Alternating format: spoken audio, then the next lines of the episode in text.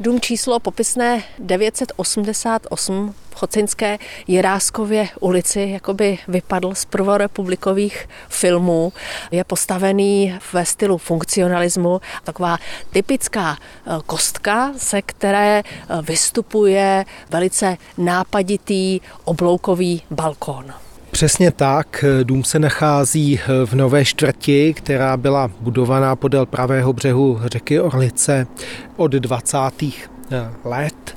Říká historik umění Pavel Panoch. Ta celá čtvrť a její zástavba eh, se inspirovaly takovou ideou nebo konceptem anglického zahradního města a e, vedle domů, které mají spíše takové konzervativní hmoty, fasády a tradiční pojednání střechy, tady nacházíme i několik pozoruhodných e, domů, které evidentně anticipovali ten tehdejší současný proud té moderní architektury, inspirovaný slavnými stavbami toho švýcarsko-francouzského architekta Le Corbusiera a e, dalších. A tato drobná velká ČP 988 vznikla spoluprací stavebníka, kterým byl Rudolf Prchal a jeho přítele architekta Čeňka Mužíka. V kterých letech?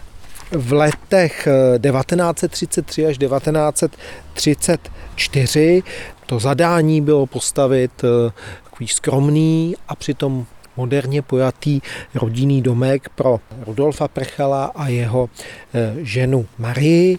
Je takovým kuriózem historickým, že Rudolf Prchal, absolvent eh, technické průmyslovky nebo strojní průmyslovky, získal brzy po dokončení toho domu učitelské místo v Úpici, přestěhoval se schocně do Úpice, aniž by vlastně nějakou delší dobu tady tu svou velku s tím organickým tvaroslovím nejen toho balkónu, ale i vstupu na tu rovnou plochou střechu, tu terasu, aniž by je nějakou delší dobu obýval.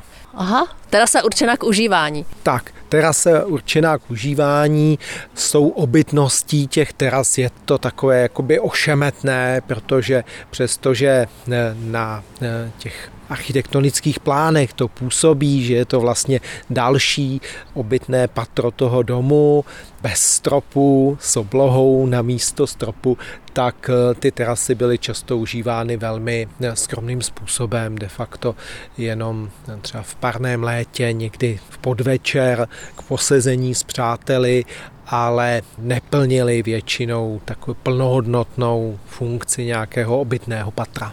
My jsme dnes byli pozváni dovnitř, a to panem Václavem Vojtíškem, tedy zatím jsme eh, jenom na příjezdové eh, komunikaci ke garáži. Možná se podíváme dovnitř, pane Vojtíšku. No kousek, totiž malujeme, já jsem vám to říkala. Takže tam máme fantastický binec. Pane Vojtíšku, jak dlouho bydlíte v tomhle domě a jaký je ten jeho příběh? Jak jste se sem dostali? Koupili jste ho, zdědili? Tenhle příběh je takový, my jsme bydleli v Chocni, ale úplně někde jinde a tenhle dům postavil bratr mojí maminky s tím, že tady bude potom bydlet. Ono pak z toho sešlo, protože učil v Upici a pak se odešel do Prahy a tam byl ředitelem průmyslovky, takže Chodcen už byl pro něj konec takový. A my jsme měli starý baráček, tak jsme se dohodli s ním, že od nich ten barák koupíme. Takže rodiče ten barák koupili, my jsme se sem nastěhovali a bydleli jsme tady spolu s rodičema a pak jsme jako od, od rodičů to převzali.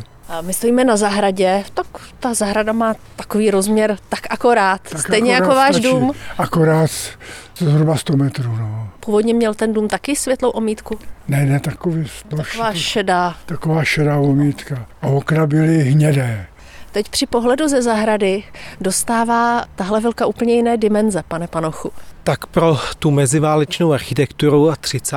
let tak jeden z těch proudů byl takový organický proud, kde ty tradiční pravouhle tvary té funkcionalistické architektury, které se vyznačovaly těmi pásovými okny a tak, tak byly eh, ozvlášňovány takovými měkčími vlastně jako útvary různých zaoblení, eh, které dodávaly té stavbě takovou dynamiku. Tehdy byl populární eh, takový civilistní proud mašinismu, že některé prvky vlastně těch hmot trochu připomínaly třeba nějaké soukolí strojů nebo nějaké součástky. A tady vidíme to opláštění části toho korpusu, té vstupní Eh, směrem na tu obytnou terasu. S Václavem Vojtiškem a jeho paní jsme už vystoupali eh, domem eh, po původním schodišti s původním prvorepublikovým zábradlím. Nic se na tom schodišti téměř nezměnilo, hmm. ale už jsme na té terase.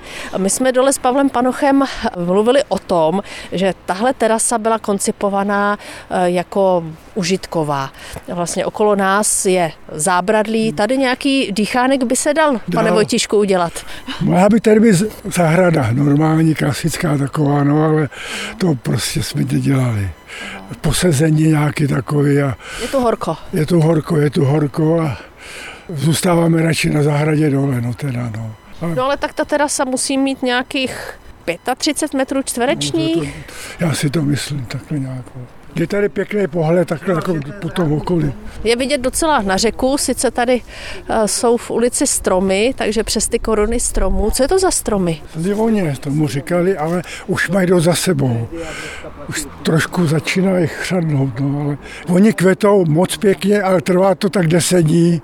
Jsou krásně rozkvetli, ale pak je konec, ale je tady samá zeleň, tak to spokojený s tím letím. No. Paní Vojtěšková, jak se vám tu žije v domě? Žilo se nám tady poměrně dobře, ale teďka už je to horší, ty schody jsou na jedovatý. Já sama jsem to pocítila, ty schody měly vysoké stupně. 20, 20 cm výšku, takže pan architekt to myslel dobře, ale pro starší lidi to je taková makačka docela, že jo. Co je výhodou a naopak nevýhodou vašeho domu? Dá se to nějak takhle schrnout? Nevýhodou jsou několika schody i dva nebo tři, to znamená, že když člověk pak už je starší, tak se těžko se pohybuje, ale pro mladého člověka to není žádný problém to vyběhnout celý. Bydlení tady je pěkný, je tady rozhled pěkný a prostorově by to taky pro, ale je to na jednu rodinu stavěný, tak jako. A za staré doby tady bydleli dvě nebo tři rodiny až.